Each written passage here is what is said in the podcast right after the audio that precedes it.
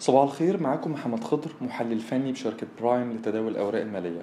هنبدأ الاجتماع الصباحي اليوم الخميس الموافق 9 يونيو 2022 هنتكلم النهاردة عن مؤشر اي جي إكس 30 ومؤشر اي جي إكس 70 وسهم بنك كريدي أجريكول. بالنسبة للجزء الأول من اجتماعنا الصباحي واللي هنتكلم فيه عن مؤشر آه، السوق الرئيسي EGX 30 فبنفكركم إننا قلنا قبل كده في أكتر من اجتماع إن مش مهم اننا نركز على المؤشر سواء كسر مستوى ال 10000 نقطة وما نركزش على المستهدفات السلبية اللي ممكن يوصل لها سواء كانت 9800 أو 9200 لكن المهم اننا نركز على مكونات المؤشر.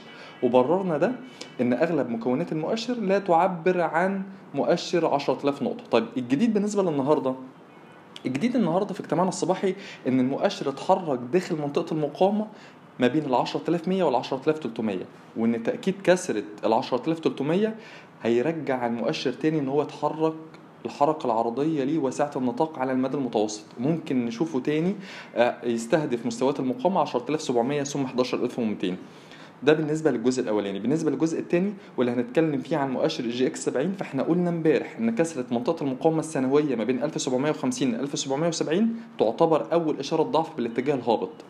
شفنا إزاي امبارح المؤشر اتحرك نحو مستوى المقاومة الرئيسي عند 1850 طيب الجديد النهارده إيه بالنسبة لمؤشر EGX 70 لو كسر أو أكد كسره مستوى المقاومة الرئيسي عند 1850 ده هيأكد التغير بالاتجاه الهابط على مدى القصير للاتجاه الصاعد.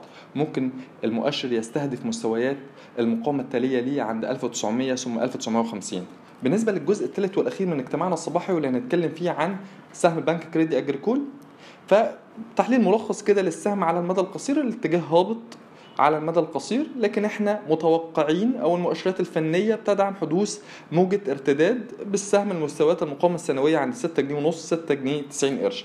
علشان كده أصدرنا تقريرنا امبارح آه، التقرير عن السهم اللي هو تيك كول مع توصية للشراء حوالين مستوى الستة جنيه. مستهدفنا تاني ستة ونص ستة تسعين طول ما السهم بيتحرك فوق منطقة الدعم ما بين الخمسة جنيه ونص للخمسة جنيه عشرين شكرا